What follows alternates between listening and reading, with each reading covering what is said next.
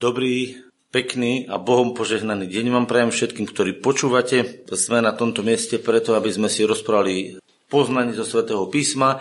Budem rozprávať niektoré veci, ktoré som ja osobne spoznal a ktoré verím, že mi Pán Boh vložil na srdce, aby som vás trošku znova posunul ďalej eh, k lepšiemu vzťahu s Bohom, lepšiemu vzťahu sami so sebou a lepšiemu vzťahu jeden s druhým.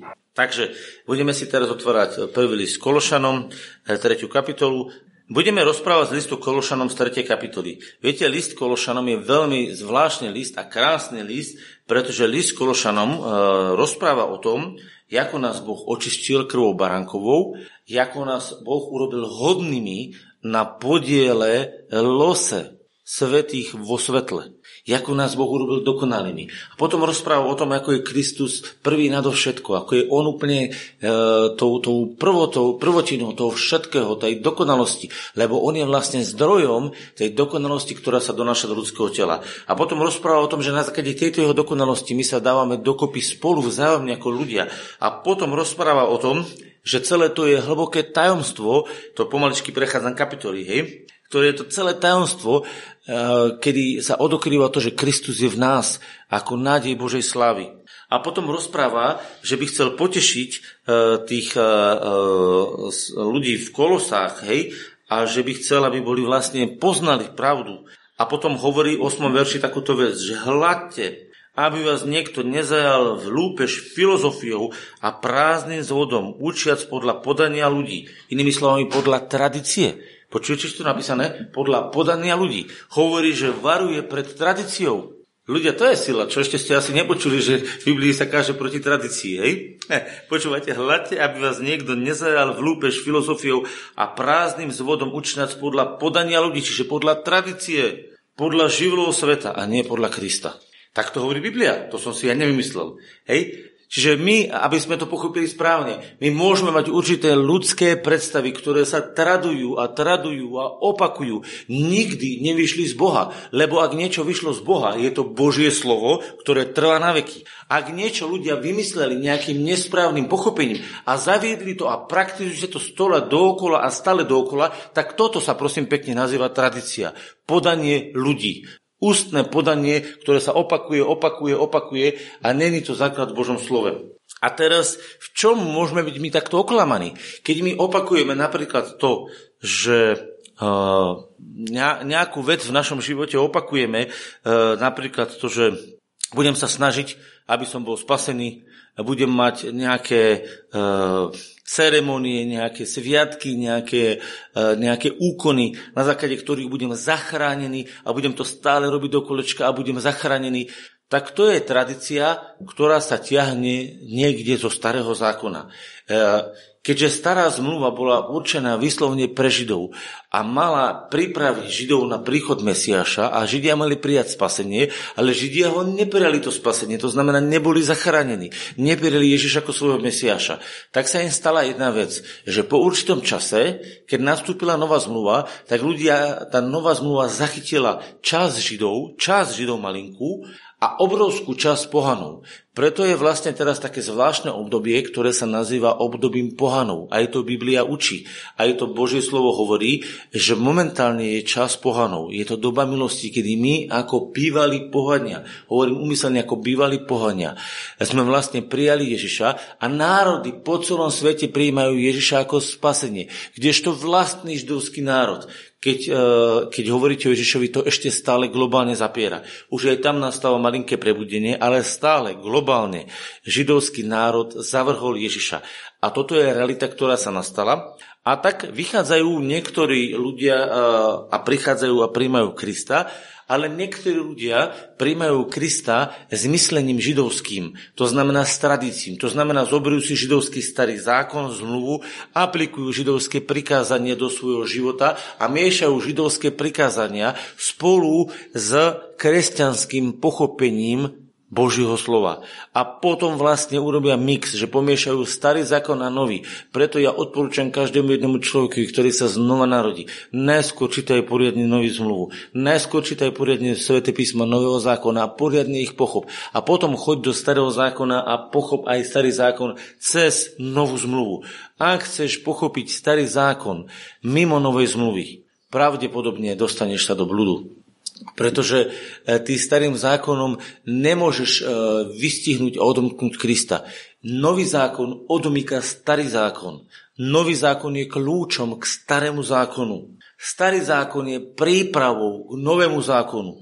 Rozumiete, je niečo príprava, tak je to príprava. Viete čo, keď čítate starý zákon a čítať len starý zákon, nehovorím, že tá stará zmluva, neviem, či to mám nazvať starý zákon alebo zmluva, budem to nazývať zmluva, aby to bolo presnejšie. Stará zmluva, dobre? Stará zmluva je zmluva s židovským národom, kde mali svoje pravidlá a všetci, ktorí sa ju pokúšajú dodržať. Zistia jednu veľkú a silnú vec, že nie je to na svete človeka, ktorý by ju dodržal.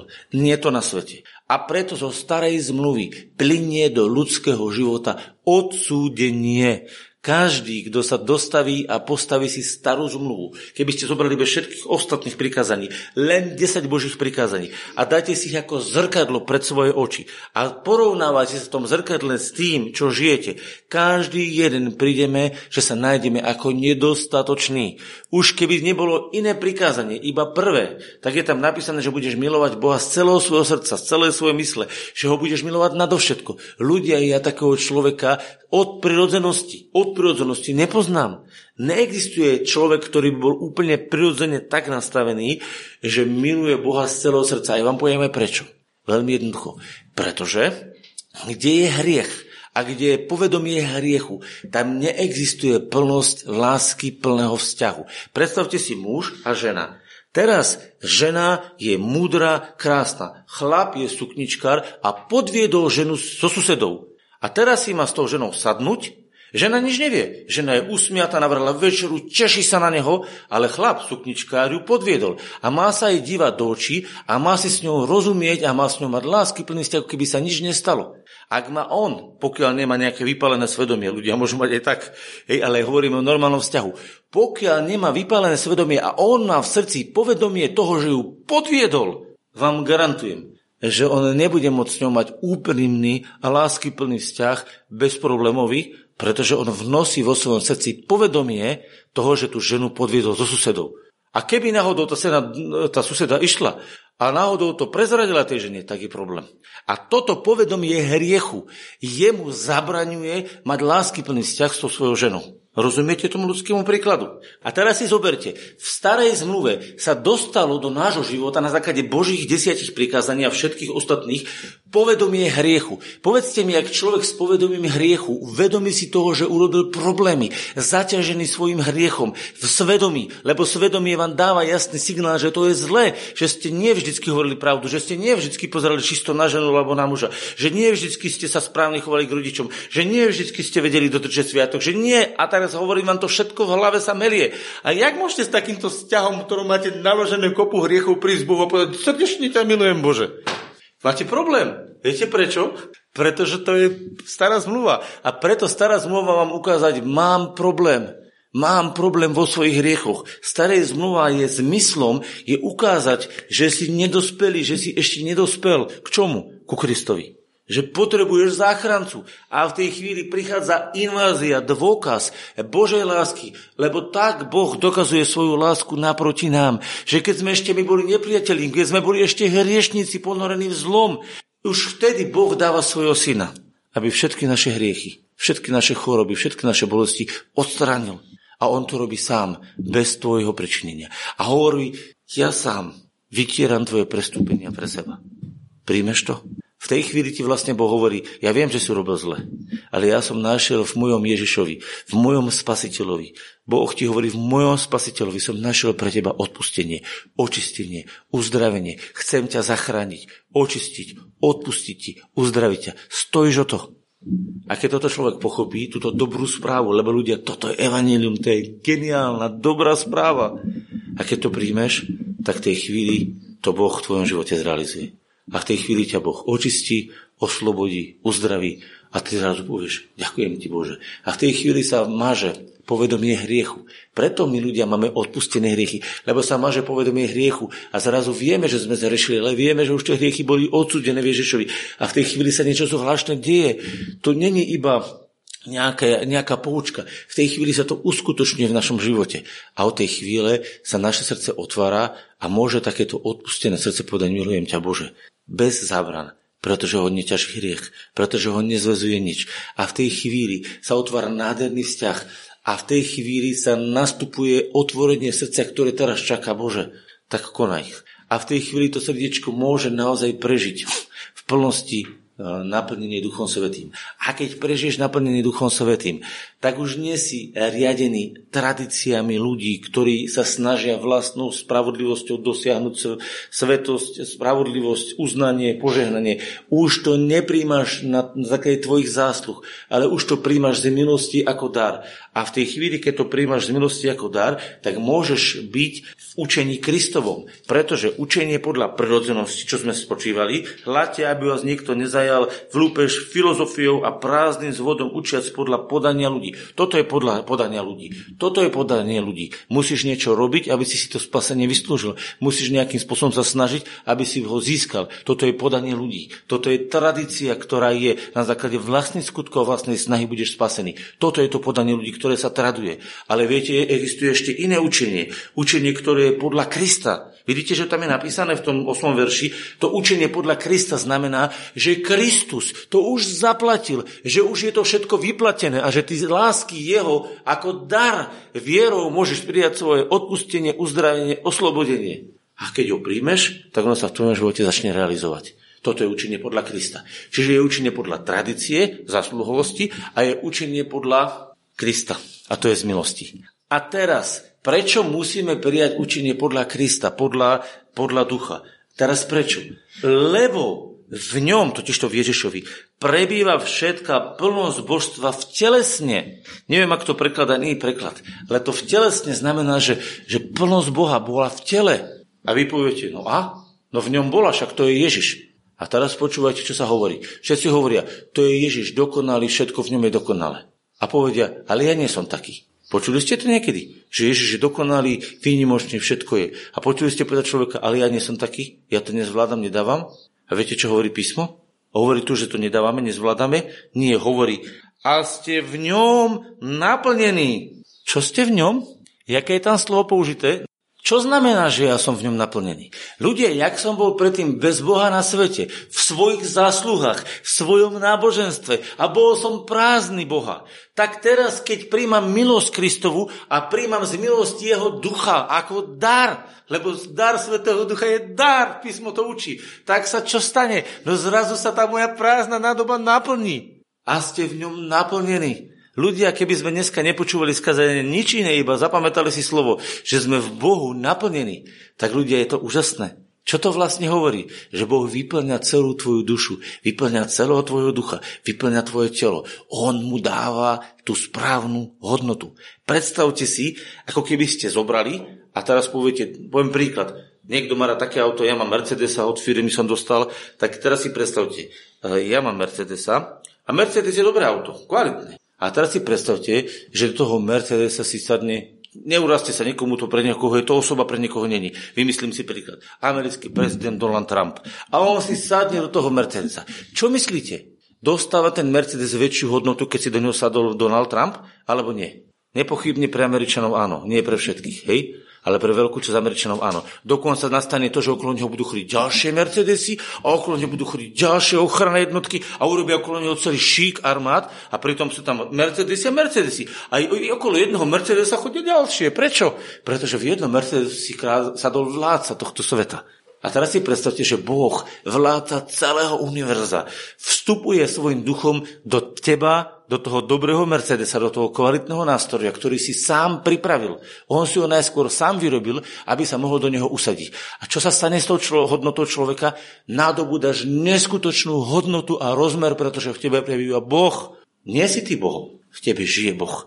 Ale ty sám osoba dostávaš svoju hodnotu. A teraz sa dívajte, ale ste v ňom naplnení ľudia. To je úžasné. V Bohu si naplnený, v Bohu dostávaš zmysel. Ten Mercedes, ľudia, keď bude navýrobný. Viete, čo ja som videl navyrábané auta, a to si môžete na internete dohľadať, celé letiska sú naplnené autami, ktoré sú vyrobené čerstvé a hníjú tam. Svieti na slnko, hrdzavejú a hníjú tam.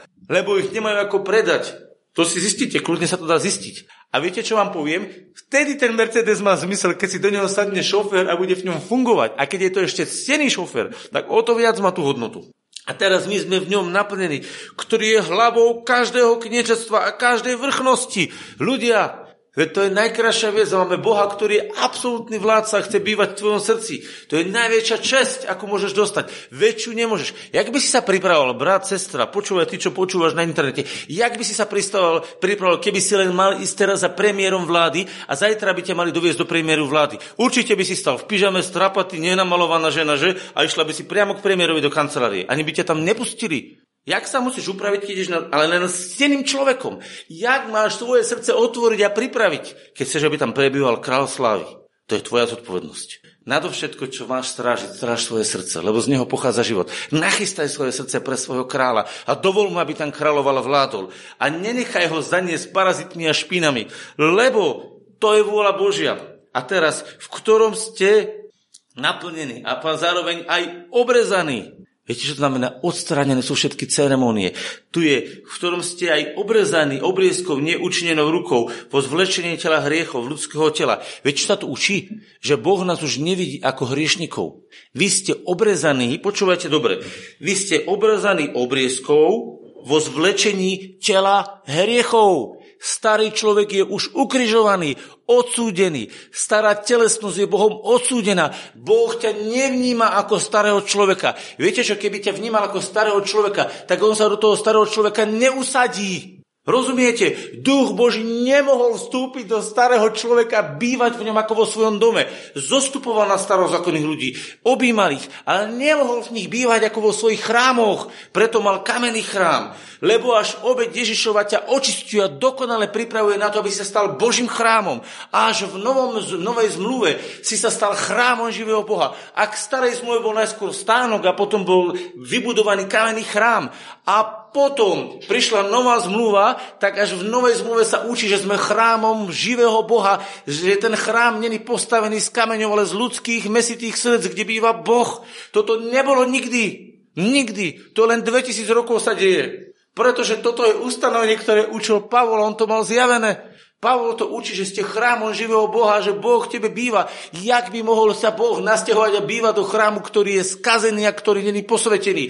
Ani v starej zmluve sa nenasťahoval do prvého chrámu, pokiaľ nebol posvetený krvou. Ani, ani v, v tomto Šalamunovom chráme, pokiaľ nebola vynesená obeď a nebolo posvetené krvou, sa Boh nenasťahoval. A o to viacej sa nenasťahuje Boh do ľudského srdca, pokiaľ nie je umýte krvou Ježišovou a nie je posvetené. Až keď je krvou Ježišovou umýte srdce, až potom zostupuje Duch Svetý a Boh sa nasťahuje do toho chrámu. Rozumiete? Preto ak niekto učí, že sme skazení hriešnici, učí bludy. Áno, boli sme skazení hriešnici, ale od tej chvíle, keď ťa umýva krv Kristova, už nie si pred Bohom skazený hriešnik, lebo staré pominulo a Boh postavil nové. A ak ty učíš, že si skazený hriešnik, tak učíš bludy. Alebo, ak učíš, že si skažený hriešnik, tak potom nie si môj bracho. Si môj milovaný človek, ale nie si môj brat. Lebo ja som brat a mám bratov a sestry, ktorí sú splodení z Boha a sú dokonali tak, ako je Boh dokonalý.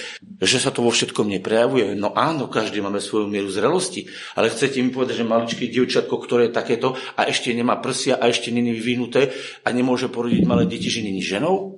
Áno, my ju nenažívame ženou, nazývame ju dievčatkom, lebo je to maličké dievčatko, ale to dievčatko len vyrastie a raz bude schopné byť ženou a plodiť deti a plodiť novú rodinu. Prečo? Pretože ono musí vyrazť, ale to dievčatko je stále ženou, len je malinkou a keďže je malinkou ženou, tak sa volá, tak sa volá dievčatko. Ale v podstate je to ženou. A takisto malý chlapček je mužom. Len musí výraz do muža. A takisto my sme súčasťou Kristovho tela, len musíme výraz do jeho rozmeru.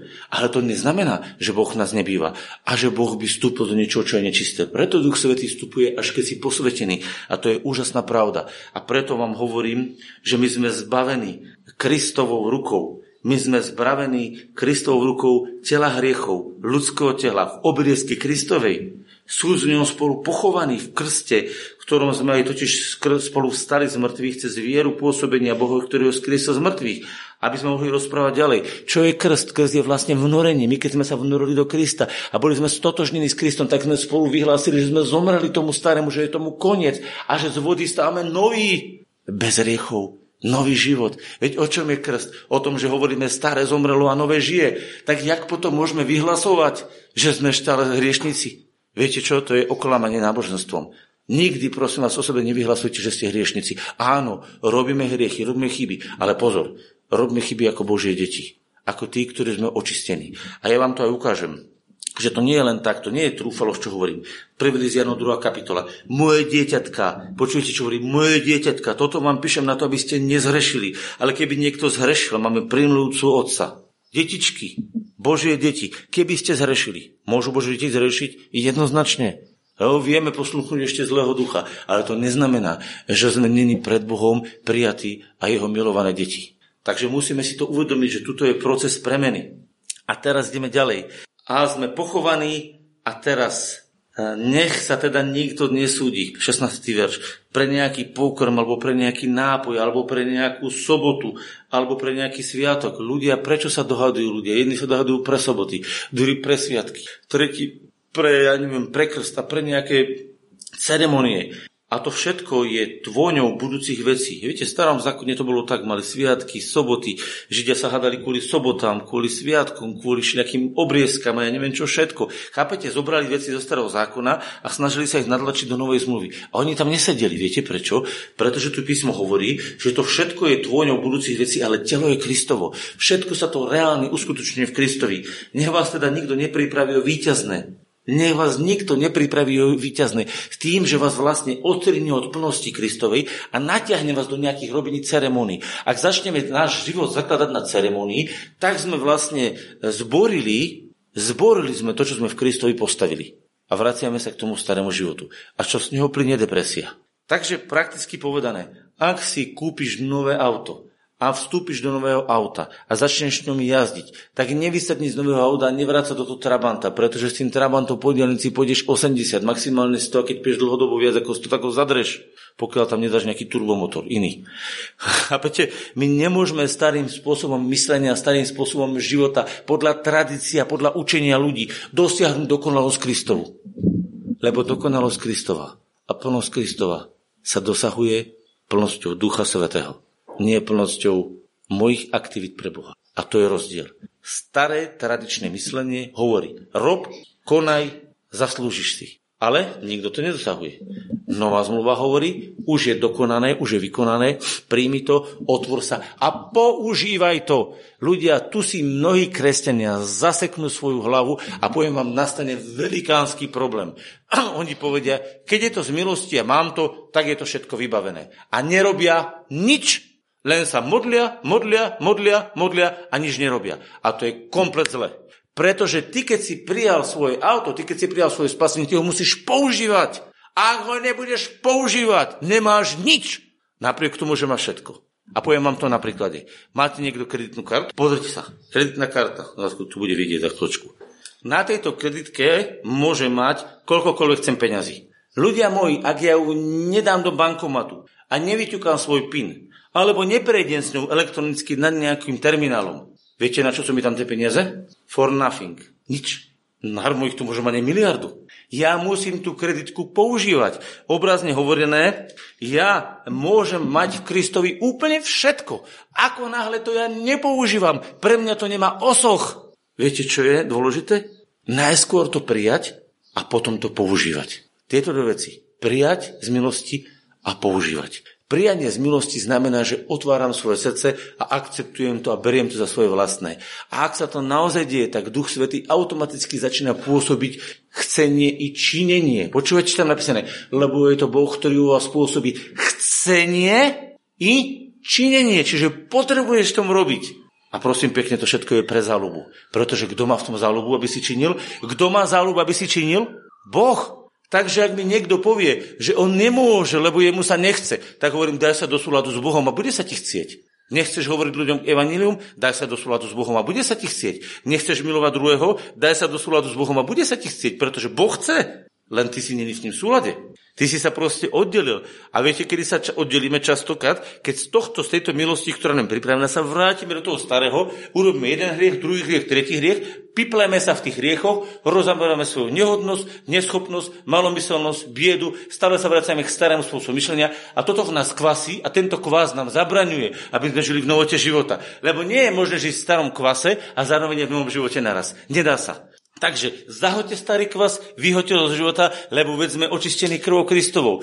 A posvete sa k novému životu, aby sme žili život s Bohom. A preto hovorí písmo 3. kapitola, to som chcel začať, a tam je napísané takto. A tak, ak ste vstali z mŕtvych s Kristom. Počúvajte. A tak, ak ste vstali. Podmienka je, ak si sa zobudil, ak si sa nechal Kristom oživiť, ak si akceptoval Ducha Svetého ako tvoju životodárnu silu, ako tvoju múdrosť, ako tvoju lásku, ako tvoju schopnosť žiť, ak si to prijal, ak si tomu uveril, že to tak je a dávaš mu priestor, začnú sa diať v tom živote nadprirodzené veci. Ak, to je dôležité, a tak, jestli, alebo a tak ak ste vstali z mŕtvych, s Kristom, hľadajte veci, ktoré sú hore, kde sedí Kristus popravujúci Boha. Čo to znamená hľadajte veci, ktoré sú hore? Rozumiete, ak ja nie som človek, ktorý je pripravený na nebo, ak nie som dostatočne svetý, ak nie som dostatočne... E, čo, aký? Ja musím prijať svoju svetosť v Kristovi. Lebo až keď ju príjmem a uvoľním sa v Kristovi, až potom ja som schopný počuť, čo mi Boh hovorí. Ak ja stále premyšľam o tom, že včera som sa pozrel na ženu, prečo som sa pohádal, pre prečo som spravil toto a stále v tom sa rýpem, alebo poviem, že mám skazený život a stále rozoberám ten svoj starý skazený život a analizujem ho v hlave. Ja žijem vlastne v starom živote a v takomto nastavení ja nie som schopný počuť Boha. Viete, niečo vám prezradím. Pamätáte si na Eliáša, keď rozprával s ním Boh v tej jaskyni? Eliáš mal životný konflikt, bol to Boží prorok životný konflikt s Jezabel a Jezabel ho naháňala až tak, že e, Eliáš si povedal, že on chce zomrieť. A Boh mu to splnil. Zobral si ho do neba. A predtým, ale ako ho o, zobral k sebe, tak sa s ním potreboval Boh porozprávať, dať mu úlohy, ktoré má ešte urobiť predtým, ako si ho zoberie. Viete, čo sa stalo? Eliáš sa stretol s anielom, aniel ho nakrmil chlebom, potom bežal 40 dní, dostal sa až presne tam, kde mal a bol v jaskyni a nastal výchor, nastalo e, vietor, nastal oheň, nastali strašné úkazy. Ale ani v jednom z toho všetkého nebol Boh. Viete, prečo to Boh spravil? Boh e, po všetkých týchto e, situáciách odbúral akékoľvek ďalšie vplyvy pre Eliáša. Eliáš bol totiž to plný strachu z Jezabel, Eliáš bol plný z ďalších vecí Všetko to boli v hlave. Ale keď prežil všetky tieto výchrice, e, oheň a neviem, čo všetko prežil, tak Eliáš sa vnútorne upokojil. Ja vám niečo prezradím, keby ste boli v tornade a videli ste okolo seba ohromný vietor, ktorý by kamene bral, garantujem vám, že nepremýšľate, že či máte na kreditke 50 eur. Alebo že či vám sused povedal, že ste nemali pekné šaty, alebo ste sa ráno zobudili zneupravení. Je vám to úplne jedno, pretože ste práve videli hodnotu života, lebo ste práve mohli prísť o život. A tak Boh týmto hrozostrašnými prejavmi pripravil Eliášové srdce srdce, aby bolo pokorené a bolo sústredené len na Boha. Inými slovami, Boh si pripravil Eliášové srdce, aby bolo schopné počuť tichý hlas, jemný. Ak chceš počúvať Boha, najskôr musíš posvetiť srdce krvou barankov, uvoľniť svoje srdce a potom toto uvoľnené srdce je schopné počuť Boží hlas. A preto ľudia, ktorí majú srdce plné hriechu a plné problémov, majú veľký problém s počutím Božieho hlasu. Takže mnohí ľudia povedia, nepočujem Boha. No áno, a kedy si sa snažil ho počúvať. A ty povieš, no ale snažil som sa, hovorím. A čo, ako si sa snažil? Spomínal si a vyznával si svoje hriechy, tak si sa snažil počúvať Boha. Možno, že to je začiatok. Ale ty potrebuješ prísť Bohu eh, v uvoľnenom srdci vieš, že, vieš, že máš odpustené. A čakať, že ti najskôr bude pripomínať jeho slovo a potom sa časom naučíš počúvať aj jeho hlas. Predovšetkým potrebuješ veriť tomu, že Boh bude s tebou rozprávať.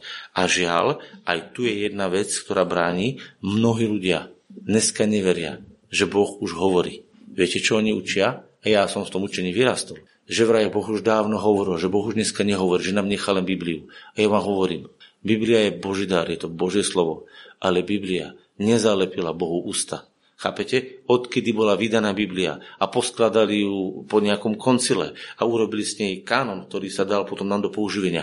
Tak táto, že sa poskladala Božia kniha, nemohli byť zalepené Božie ústa. Božie ústa nikdy nebudú zalepené ničím. Že on vydal knihu o sebe, to je pravda. Predstavte si, že vy ste osoba, ktorá je veľmi slávna a už počas svojho života vydáte autobiografiu o sebe. A teraz si predstavte si, vydáte autobiografiu o sebe, o svojom mene a tým pádom sa odsťahujete na Mars a prestanete rozprávať alebo zomriete. Veď to je hlúposť. Vy ste len vydali knihu, ktorá má rozprávať o vás, rozpráva vaše myšlienky, rozpráva život, rozpráva o vás, ale vy ste ako osoba ostali fungovať. A teraz mi povedzte, jak môžu kresťania dojsť do takého fatálneho omylu, do takého bláznivého omylu, že za to, že sa vydala Biblia, tak Boh zavrel ústa a prestal hovoriť. On čo, zmizol, zanikol? Prestal hovoriť, existovať, pretože vydal knihu o sebe, pretože vydal autobiografiu svojho života, toho, čo sa dialo v živote ľudí, vydal svedectvo o sebe, nechal ho zapísať a tým pádom Boh zavrel svoje ústa, zmizol. Neexistuje ľudia, to je bláznostvo. Napriek tomu mnohí kresťania veria takému bláznostvu, že odkedy je vydaná Biblia, že Boh prestal hovoriť. Nikdy neprestal hovoriť. A ani neprestane hovoriť, pretože Boh sa nikdy nemení. A jeho schopnosť hovoriť mu ostáva. To znamená, keď nám Boh hovorí cez svoje slovo, je to dobré. Ale keď nám Boh hovorí napriamo do nášho e, života, je to takisto dobré. A preto musíme príjmať hovorenie Božieho slova do nášho života a preto o tom dneska rozprávame a preto musíme prijať hlas Boží do svojho života. A viete, ako rozpoznáte, či ten hlas Boží je naozaj Boží? No s tým, že vám sedí s týmto slovom. Rozumiete? Nemôže byť autobiografia, ktorá rozpráva o Božom charaktere v rozpore s tým, čo Boh hovorí. On si nebude odporovať. A toto je dôležité, že Božie slovo a Boží hlas musia byť v súlade. A preto vám hovorím, hľadajte veci, ktoré sú u Boha. Ale iba vtedy ich môžete hľadať, keď ste presvedčení, že ste svetí, umýti krvou barankov a že môžete ako svetí a dokonale očistení byť schopní prijať vôľu Božu do svojho života. Ak tomu neveríte, nič sa nestane. Ak neveríte, že Boh bude ku vám hovoriť, nebude k vám hovoriť. Prečo by mal? Prečo by mal používať niečo, čomu vy neveríte? Chápete, Boh pracuje na princípe viery, na báze viery. A všade, kde máte vieru Božú a vieru v Božie zaslúbenia, Boh na základe tejto viery môže jednať. Všade, kde máte neveru, máte štupel. Máte štupel, máte prerušené. Alebo môžete mať prerušené neverou, alebo môžete mať porušené pochybnosťou. Niekedy v našom živote netreba úplnú neveru. Niekedy stačí mať pochybnosť. Napríklad poviete, že veríš dneska uzdravuje, ale pochybujete, že chce uzdraviť vás. Zavierte si to. Vy si vlastné uzdravenie zavriete tým, že pochybujete o tom, že vás chce uzdraviť. Opýtate sa dneska mnohých kresťanov, veríte, Boh uzdravuje? Jasné, Boh uzdravuje. Aj teba chce Boh uzdraviť? Čo ja viem? Tak práve máš výsledok. Nemáš vieru, že Boh teba chce uzdraviť. Máš všeobecnú vieru, že Boh uzdravuje, lebo v Biblii sa to píše, ale neveríš tomu, že Boh chce teba uzdraviť. Prečo by to mal robiť? Prečo by mal Boh vstupovať do tvojho života kanálom, kde máš pochybnosti, alebo ešte v horšom prípade neveru? Prečo by tam mal Boh vstupovať? Prečo by mal používať kanál, ktorý je mu cudzí? Lebo písmo učí, že Boh je odplatiteľom tým, ktorí ho snažne hľadajú. Ale tí, ktorí ho snažne hľadajú, musia k Bohu prichádzať vo viere, že je a že si im odplatí. To znamená, že keby ste zobrali Židom, ktorý som práve citoval, a oceknete si ho na polovičku, tak normálne vy vyslíte úplne, e, viete, niektorí to urobia tak, že zoberú porku veršika, ne, nehovorím, že niekoho tým kritizujem, len hovorím. Tu je napísané, že, že tým, ktorí ho snažne hľadajú, odplatiteľom. Ja ho snažne hľadám a neodpláca mi. A ja poviem, neodpláca. Čo, platí Bože slovo alebo neplatí? Platí. Ak ty snažne hľadaš Boha a neodpláca, tak hľadaj chybu vo viere pretože počúvate dobre. Bez viery nie je možné ľúbiť sa k Bohu. Lebo ten, kto prichádza k Bohu, musí veriť, že je. A teraz? A že tým, ktorí ho snažne hľadajú, je odplatiteľom. Že ty musíš veriť, že on ti naozaj odpovie. Ak ty veríš, že bude k tebe Boh hovoriť, tak bude. Ak ty veríš, že Boh bude v tvojom živote jednať, tak bude. Ak ty veríš, tak sa to bude diať, lebo viera je kľúč k tomu, aby ste odomýkali nebeské kráľovstvo.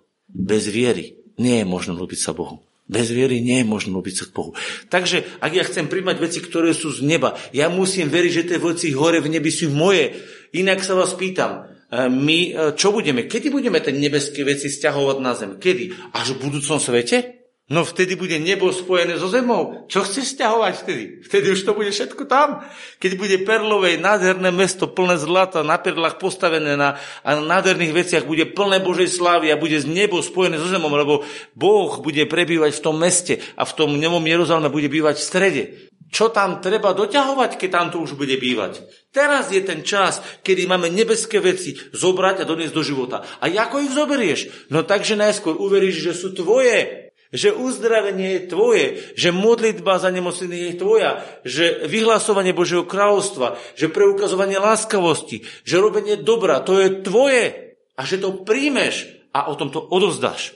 A teraz im povedz, jak to chceš prijať? Jak to chceš prijať, keď namiesto toho, aby sa tešil v tých veciach, ktoré sú krásne a nebeské, ty sa rozoberáš stále v tých zemských hriechoch. Jak to chceš prijať? Viete čo, väčšinou kresťané sa len čistia do kulečka od hriechu. A ja hovorím, jak chcú prijať nebeské veci? Jak chceš prijať nebeské veci, keď stále len to hriešne rozoberáš? Rozumiete? To sa nedá. Ľudia, ktorí stále rozoberajú len hriechy dokola a stále sa len čistia, nemajú čas na to, aby prijali nebeské veci pretože sa venujú len očiste. A ja hovorím, áno, treba sa posvetiť. Treba, treba naozaj si uvedomovať Kristov krv. Ale tu nás písmo vyzýva. A tak, ak ste vstali z mŕtvych s Kristom, hľadajte veci, ktoré sú hore, kde sedí Kristus o pravici Boha. Na to myslíte, čo je hore, nie na to, čo je na zemi. Teraz niekto povie, to, čo je na zemi, to bude asi moje auto, moja zahrada a premietne si, že to na zemi sa myslí matéria hmotná. Nie. Na to, čo je na zemi sa myslí váš zemský život, ktorý je prirodzene spojený s hriechom. Lebo náš život, ktorý predtým bol, bol prirodzene spojený s hriechom. Tu sa netýka o to, že je to tvoj dom, tu sa netýka o to, že je to tvoja záhrada, že je to tvoje auto, lebo kontext celého toho listu, preto s vami idem od začiatku kontext, sa netýka týchto vecí. Tu sa rozprávalo o hriechoch, o zákonnictve, o žití podľa princípov zákona. Toto sú není to, či máš dom a či máš kozu, alebo máš auto, alebo čo máš. To sa netýka toho ľudia. Ale my si to tak prekrútime v hlave, že tie zemské veci, že to je, keď máš auto, keď máš záhradu, keď máš bazén, keď máš niečo, že to sú zemské veci. To nie sú zemské veci. Nie, že by nepatrili do nášho života, ale o tých sa tu nehovorí. Snad si myslíte, že tu apostol Pavol, keď hovorí v kontexte tohto, keď hovorí, že hľadajte veci, ktoré sú v nebi hore a hovorí o Božom kráľovstve, že kontrast Božieho kráľovstva, kde sa hovorí o uzdravení, o slobode, oslobodení, o víťazstve Kristovom, je v, kom, v, kom, e, v, v konflikte s tým, že či máš auto, alebo bazén, alebo, a či máš na dome červenú, alebo zelenú strechu. Chápete, že to není to? To je duchovný svet, ktorý hovorí, že z milosti ti je všetko darované. Uzdravenie, oslobodenie, očistenie, krásne nebeské veci, ktoré máš z neba, naplniť s nimi svoje srdce a máš ich doniesť do života. O tom sa hovorí. A nemyslí len na to zemské, že a tuto sa mi toto stalo a tuto mám toto a tuto sa mi to nestalo, lebo ste zomreli a váš život je skrytý s Kristom v Bohu. A keď sa zjaví Kristus v nás život, vtedy sa aj vy zjavíte s ním spolu sláve. Teda mŕtvíte svoje údy. Vidíte, už to začína hovoriť o hriechoch. Vidíte, že sa tu nehovorí o bazénoch, o domoch, o strechách, o motorkách, o zahradkách? Hovorí sa tu hneď o hriechoch. Tak o čom to hovoríme? Vidíte ten kontext? Len to musíme naozaj v kontexte čítať. Keď sa hovorí o kontraste s Božím kráľovstvom, tak je to život v hriechu, život v smilstve, v krádeži, v zlosti, v zákernosti, odsudzovaní, seba ponižovaní, seba zdeptávaní. A toto je kontrast proti tomu, čo je v nebi. Lebo v nebi si ty postavený ako dokonalý človek, vzácne nádherný, ktorý vyplňaš vôľu Božiu.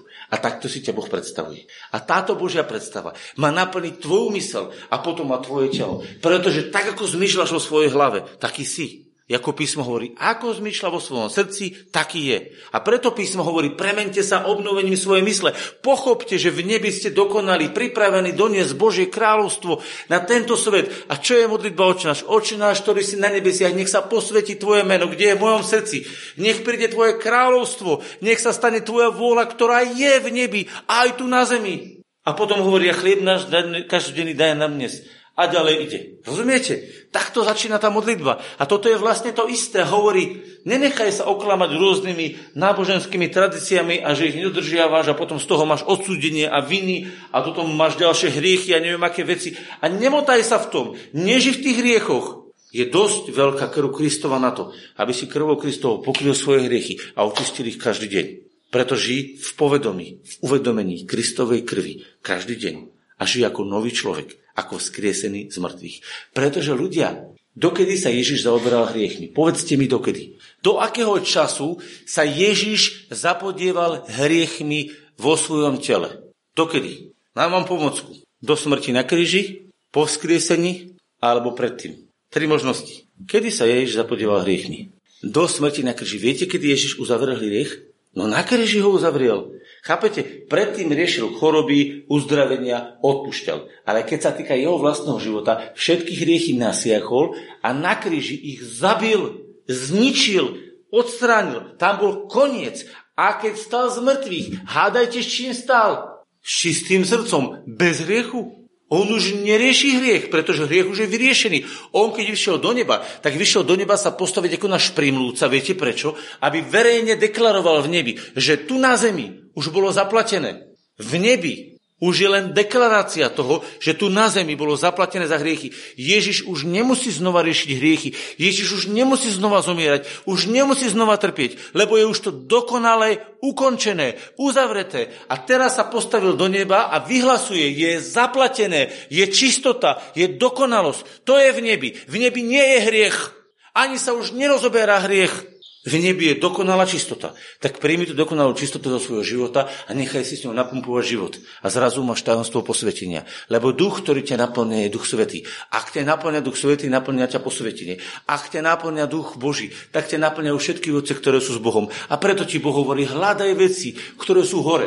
Nechaj sa naplňať tým, čo je u Boha. A keď sa s tým naplníš, tak potom sa to začne zjavovať v tvojom živote. Ak si to nezjavuje v tvojom živote, znamená, že sa tým nezaoberáš, že sa tým nenaplňaš. Chápete? Čím sa naplňame, to sa v našom živote prejavuje. Čím sa krmiš, to tam máš. Chápete? To je jednoduché. Čím je preplnené ľudské srdce, to tam je chcete, aby sa vo vašom živote, alebo chcem ja, aby sa v mojom živote zjavoval Boh, tak musím mu dávať priestor. Každý deň povedať, páne, ďakujem ti za dnešný deň, že som sa dneska zobudil, že si mi dal milosť k novému životu a dneska si to s tebou užijem. Či to bude na záhrade, či to bude pri natieraní tej strechy, zelenej alebo červenej, alebo to bude v aute, alebo to bude v obchode a budem v tomto normálnom zemskom svete žiť a budem donášať Božie kráľovstvo lásky, či už cez modlitbu, alebo cez nejaké obdarovanie niekoho, alebo cez nejaké pochopenie niekoho. Proste Boh je tvorivý. Nájdeš milión spôsobov. A Boh ti ich daruje. Ako preukážeš Boha, ktorý je láska, do života človeka? Rozširujte lásku, rozširujte dobro pro ľudských životov. Niekedy sa to stane tak, že niekomu niečo kúpite, niekedy sa stane tak, že niekomu nejako pomôžete, niekedy sa stane, že niekoho vypočujete a niekedy sa stane aj tak, že niekoho napomeniete. Ja neviem, akým spôsobom vám Boh dá prejaviť svoju nebeskú vec, pretože ty musíš objaviť, aké veci sú v nebi pripravené pre teba. A keď ti tie nebeské veci nepríjmeš, a teraz niekto povie, no, vieš, Boh mi prorokoval takúto vec, ale v mojom živote sa nedieje. Prečo? Opýtajte sa, prečo sa nedieje. A ten človek vám povie, lebo toto a toto a toto sa mi deje. A ja hovorím, hľadíš na to Božie slovo, ktoré ti Boh dal, na to, čo je v nebi, alebo na to, čo ti stalo na zemi. Na čo hľadíš? Na to, čo ti stalo na zemi, alebo na to, čo je napísané v nebi? Počúvajte, ak budete hľadiť na to, čo je napísané v nebi, začnú sa diať nebeské veci na zemi. Ak budete hľadiť to, čo sa stalo na zemi, hľadajte, čo sa bude diať. To máte ako zrkadlo, rozumiete?